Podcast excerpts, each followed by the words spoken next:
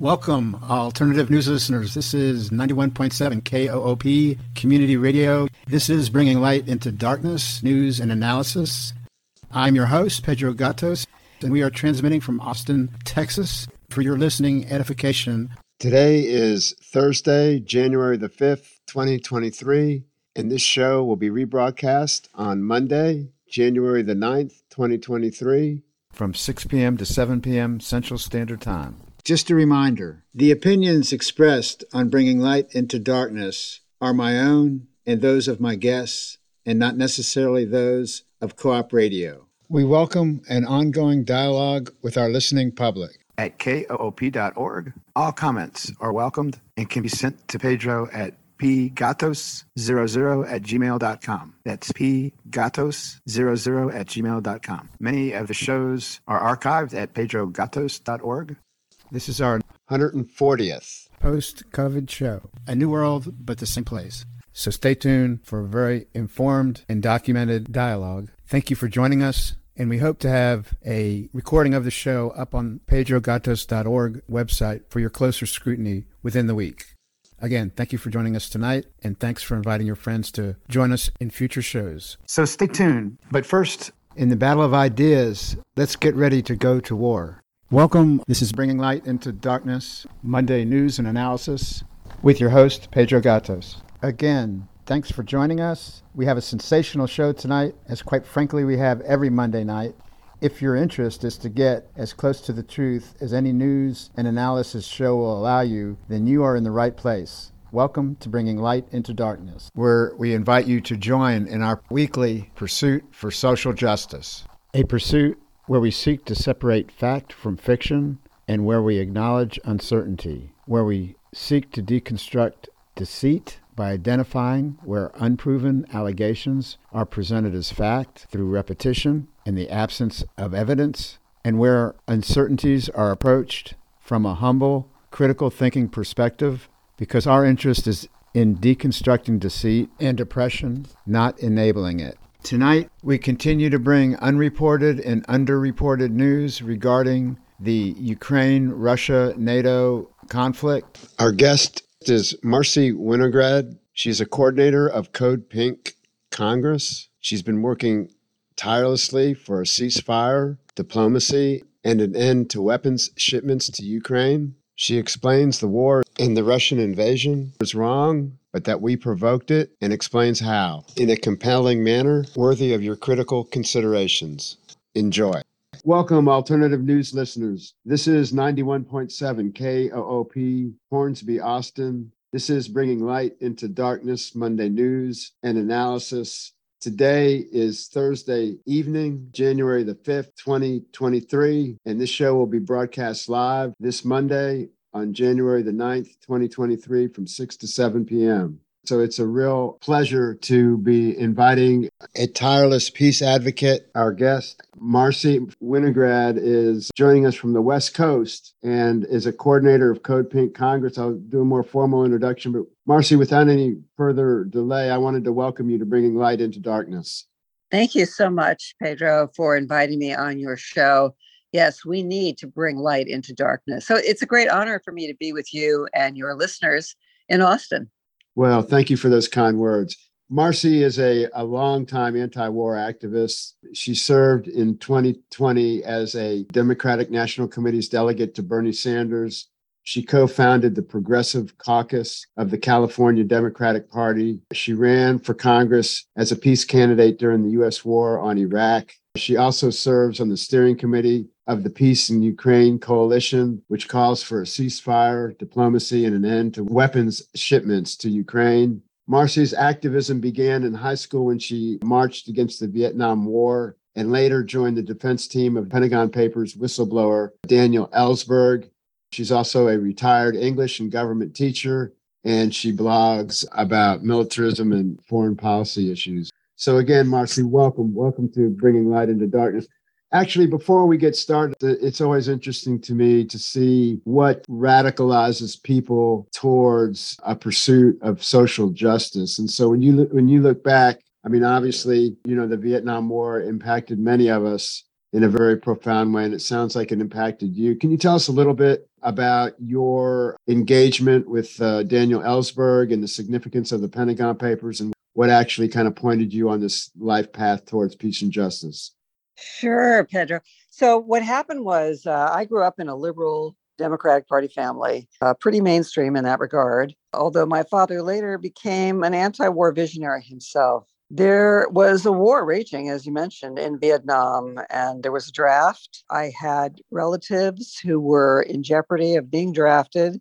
I joined the anti-war movement eh, largely, uh, you know, I think because I was inspired by my father, this visionary who had served in World War II and was vehemently anti-war. He felt that the Vietnam War was unnecessary, and he had virtual screaming match with my sister's boyfriend at the time who wanted to enlist. And so we marched as a family uh, against the Vietnam War. We marched in Los Angeles, we marched in San Francisco. And then, not long after, I mean, after I graduated high school, during the summer, I went to hear uh, at a high school in Los Angeles a talk by Anthony Russo, who, together with Daniel Ellsberg, Xerox thousands of pages in the middle of the night at the RAND Corporation, uh, the Pentagon Papers, which detailed the crimes of the US government in Vietnam, in Laos, in Cambodia, the secret war that they had been conducting in parts of Indochina, the assassination of Diem in Vietnam. And I thought, I want to join this team. They were asking for volunteers, and I was very interested. And so,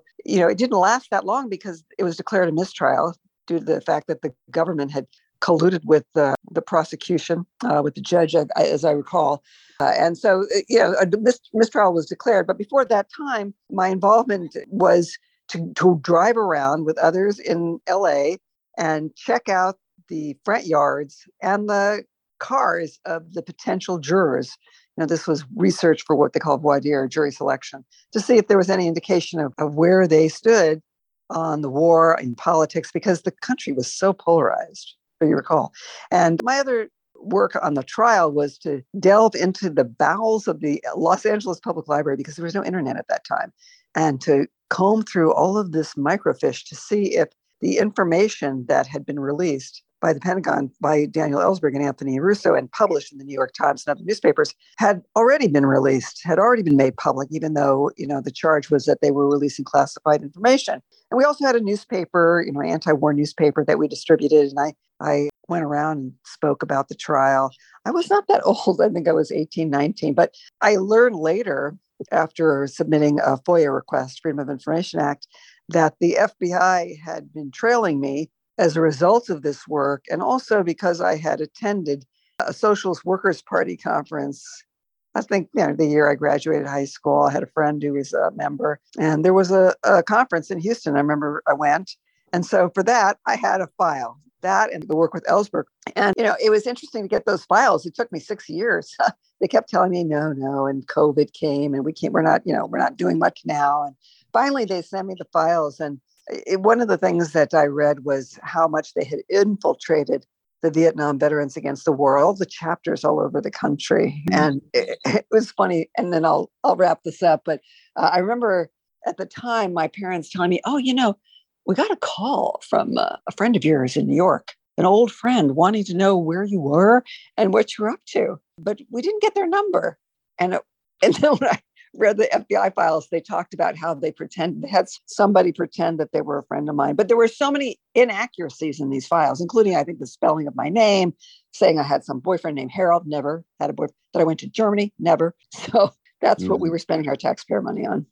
That's very interesting. What's striking to me, of course, is the Pentagon Papers, without any doubt at all, indicated how there was just a chronic misleading of the American public, lying to the American public about Vietnam. And, you know, when you look at the Afghan papers that, that were also published here in the last couple years in 2021 by Whitlock, and, you know, the same type of deal where you know, they knew we were losing. There's no chances of winning, yet they were telling the American public in Congress that we were winning and we just needed more troops, money, and arms for the war machine.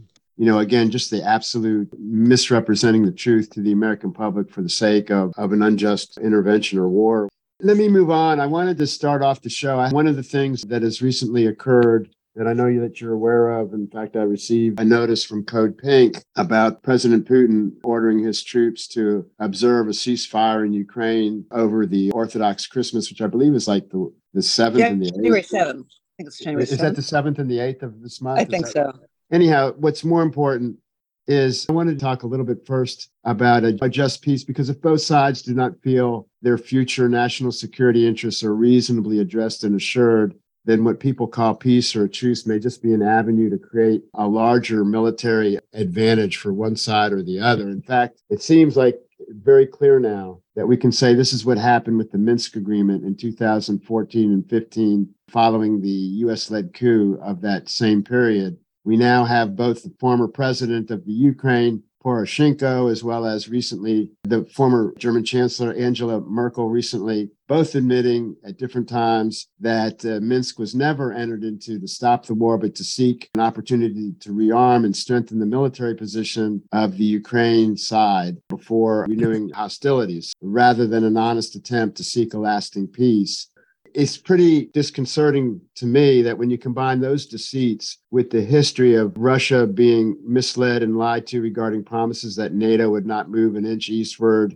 in 1990 or whatever. And I think Putin has spoken to this, not that he's always been the most honest broker 100% of the time, but he's clearly been the, the much more honest broker. However, it, it seems that this poisoning of the trust that he has for the West, because it was not just Merkel, it was all of the West that Merkel represented. It was lying to the Russians on this whole Minsk process, a process that Russia saw as a political solution to potentially end the killing in the Donbass that had resulted in over 14,000 deaths to Russian speaking Ukrainians subsequent to the coup and up until the Russian invasion of February 24th.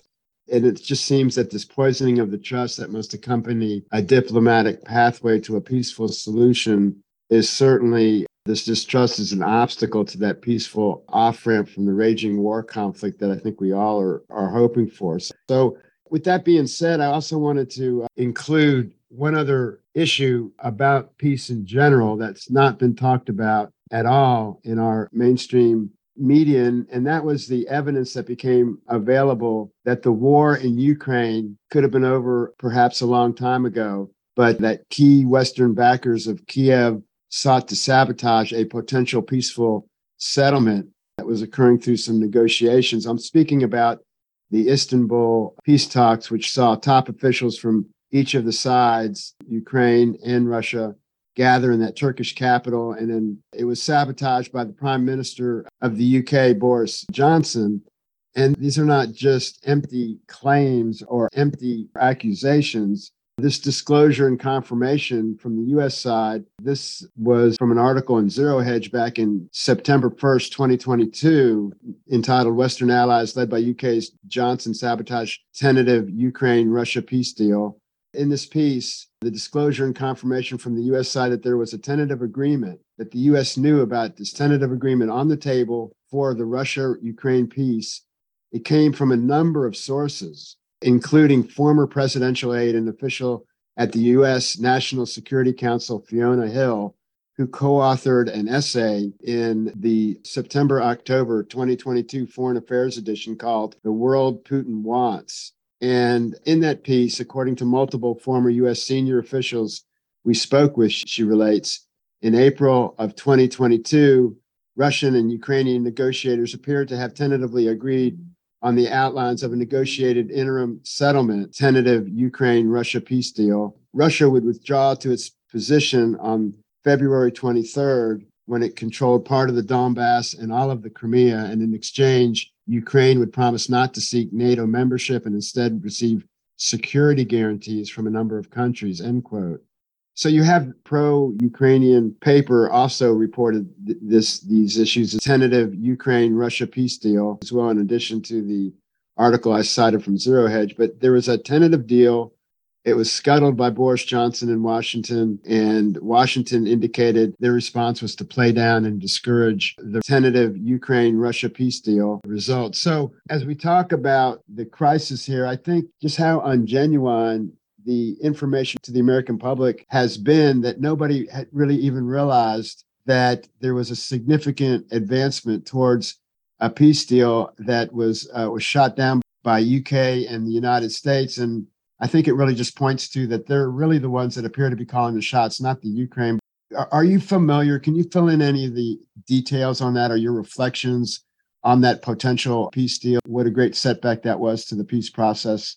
Well, I think that you explained it very clearly. You know, the United States, the UK, they didn't want to make peace. They wanted to pump Ukraine full of weapons and encourage them to continue fighting to the last Ukrainian. For what purpose? Well, Secretary of Defense Lloyd Austin, formerly on the board of Raytheon, said it plainly to weaken Russia. For what purpose? To get Russia out of the way, to go after China, right? Mm-hmm. So, this is uh, out of the playbook of the neoconservatives who want a unipolar world. We know that. And this has been in the making for a long time. It wasn't like Vladimir Putin rolled out of bed one morning and said, I'm going to reconstitute the Tsarist Empire. I know that he has made speeches referencing imperial ambitions. People say a lot of things, there's lots of hyperbole during wartime. But the bottom line is that my feeling is this was a setup from the jump. Uh, the United States, back in, well, as you mentioned, uh, after the dissolution of the Soviet Union in 1991, Following that, the United States made promises to, to those in Russia we're not going to expand NATO's borders, we're not going to expand east. Of course, they did. They went from 12 countries to 30 countries today. And that doesn't even include what we call the enhanced opportunity partners, which is what Ukraine is. And we can get into that mm-hmm. later. We definitely will get into that later. Let, let me just sure. mention we have the great privilege of uh, visiting with Marcy Winograd. In fact, we're going to be turning to her article that she posted back in December that is really, really relevant to understanding the increasing national security issues on both sides of the ledger, so to speak, but mainly with respect to how Ukraine, as a non NATO nation, was actually becoming a NATO nation. That article, let me just mention it now so I don't have to repeat it later, Marcy, because I think it's a very well put together, important read. It's called Letter to the Left on Ukraine, December 7th, 2022. It's posted in antiwar.com. Anyhow, I'm sorry to have interrupted you. Please return to your thoughts. All right, and then we'll, we'll bring everybody up to date on those strategic partnerships. So, yeah, uh, I mean, the timeline involves the expansion of NATO, and those who challenge that as a provocation will say, well, most of the expansion was in 2004 or ended in 2004. And that's true. But as you mentioned, they have this whole NATO farm team, Enhanced Opportunity Partners, and Ukraine became one in 2020. And what does that mean? That means that they are integrated into the command structure of NATO. They're fighting alongside them. They're part of their uh, rapid response team They go anywhere, anytime. But back in, in 2014, we know that Victoria Nuland, who is now number three in the State Department, who was working in the State Department then, she went over to Ukraine and encouraged the coup that took place in the Maidan Square in Kiev. And under a hail of bullets, the president, the democratically elected president of Ukraine, he escaped. You know, and what was that all about? Well, I think we have to take a look at the internal conflict within Ukraine that has been brewing for a long, long time. And that really is a conflict between hyper nationalism and ethnic Russians, cultural diversity in the region, such as in East. So, so it's the West versus the East, and some of the South. And you have this very strong movement that demands everybody in Ukraine fly the flag, uh, pledge allegiance to speaking Ukrainian and to being Ukrainian, and that this is the definition of what it means to be Ukrainian. Uh, and then you have the ethnic Russians, Crimea, uh, the Donbass, Donetsk, Luhansk, other areas that felt for a long time that they were discriminated against, considered second class citizens. And in fact, we, we see that the central government in Kiev.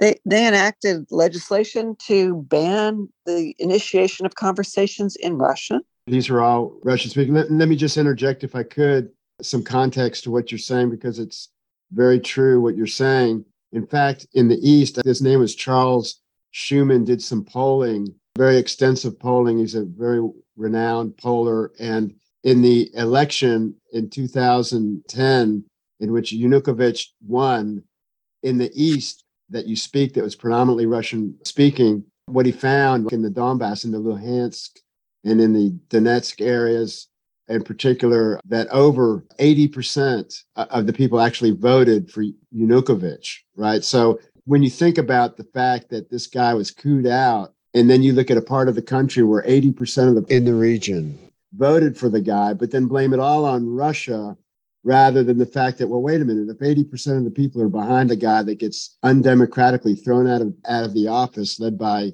like you say, Nuland and, and other interests or whatever, is it possible that there was a real revolt to regain that democracy rather than anything having to do with Russia? But I just wanted to interject that demographic.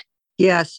And I, I, think that we still see this demarcation in Ukraine between the East and the West. And frankly, the area of Donetsk, they formed their own army, they uh, made their own flag. They did not want to be part of Ukraine. Now, I'm not justifying the Russian invasion, not at all. In fact, you know, Code Pink, right after the invasion in February, we came out with a strong statement denouncing that, but also recognizing that there were provocations for many, many years. About Nuland going there, following that, you know, she was involved in engineering a transition government involving a very nefarious character of the far right. And I think, in addition to wanting to be the top dog in a unipolar world, there was also an eye on the markets, on uh, Ukraine cutting it up, privatizing it. In fact, that's that's in black and white. Strategic, which I, I, wrote about in my letter to the left on Ukraine the US Ukraine Charter on Strategic Partnership, which was signed November 10th, 2021, that's just a few months before the February invasion, states clearly that one of the agenda items is to privatize Ukraine. This is right there in the document that was signed by our Secretary of State Antony Blinken, and this is the U. I mean, you can anybody can Google it. The U.S. Ukraine Charter on Strategic Partnership. Okay, so so it was the uh, it was the second document, right? The um, correct. Okay. So there was there were first there was a joint statement, you know, on the U.S. Ukraine strategic partnership that was signed by Biden and Zelensky, and right. then there was a second statement that's just a little bit more defined, and that uh-huh. was signed by uh, Blinken and his counterpart in Ukraine. And these partnership statements dispel a few myths. One in particular that this war was unprovoked. You know, we've heard Biden say this, and the media says it over and over. You know, it's like you repeat a lie often enough and people believe it, right? That there was no provocation for this. However, in these documents, you'll see that they talk about how we're going to support Ukraine restoring its territorial integrity, including Crimea. And that was really a recipe for catastrophe uh, because there was no way that Russia was going to give up Crimea again. You know, I just mm. want to Uh, backtrack a little. Crimea was annexed by Russia I mean, some people don't say it annexed, but okay, annexed by Russia shortly after the Maidan coup.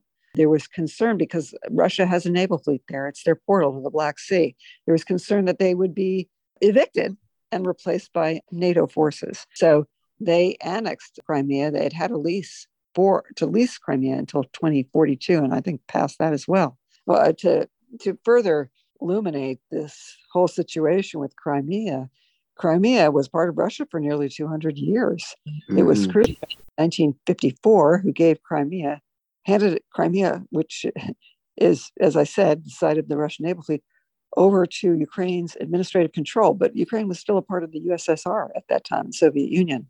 You know, they, they weren't anticipating this kind of uh, NATO expansion, the coup, the and a possible eviction and so forth. So, I mean, it, it's strategic defense importance to Russia. They're not going to give it up. Uh-huh. If I can add, there was a referendum. In other words, there was a, a vote, and there was a, a, huge majority of the population voted, well over 90%. And the vast, vast majority, again, probably 80% or more, I can't remember the exact number, voted to or become part of Russia than to stay with the Ukraine. You can call that what you want. But if your interest is to get an honest understanding of what transpired, it's important to also note that in contrast to the hundred or more that had recently been killed by right wing nationalist forces in the Crimea in the east, the referendum in the Crimea was bloodless. Nobody died. And what was emerging throughout all of the Russian speaking areas was a repeated racist experience and assertion that Russian speakers were lesser human beings. Following the coup, protests emerged in the east, which resulted in over 100 people being killed. This is the violence that they wanted security from. No one wants to be treated as a second class human being. But I think also just to elaborate a little bit more, there was a treaty, like you said, that it wasn't just a blind Russian invasion of Crimea, that there's actually a treaty that a certain number of up to 10 or 15,000 or 20,000 troops were allowed in that port area because it was what their only access to the southern Atlantic. I mean, the national security in- interests there, and they were paying their you know annual lease and all of that. But Marcy, before we continue, we need to take a quick pause for the cause. This is 91.7 KOOP Hornsby, Austin. This is Bringing Light into Darkness, Monday News and Analysis with our guest, Marcy Winograd from Code Pink. We'll be back in a flash. Don't touch that dial.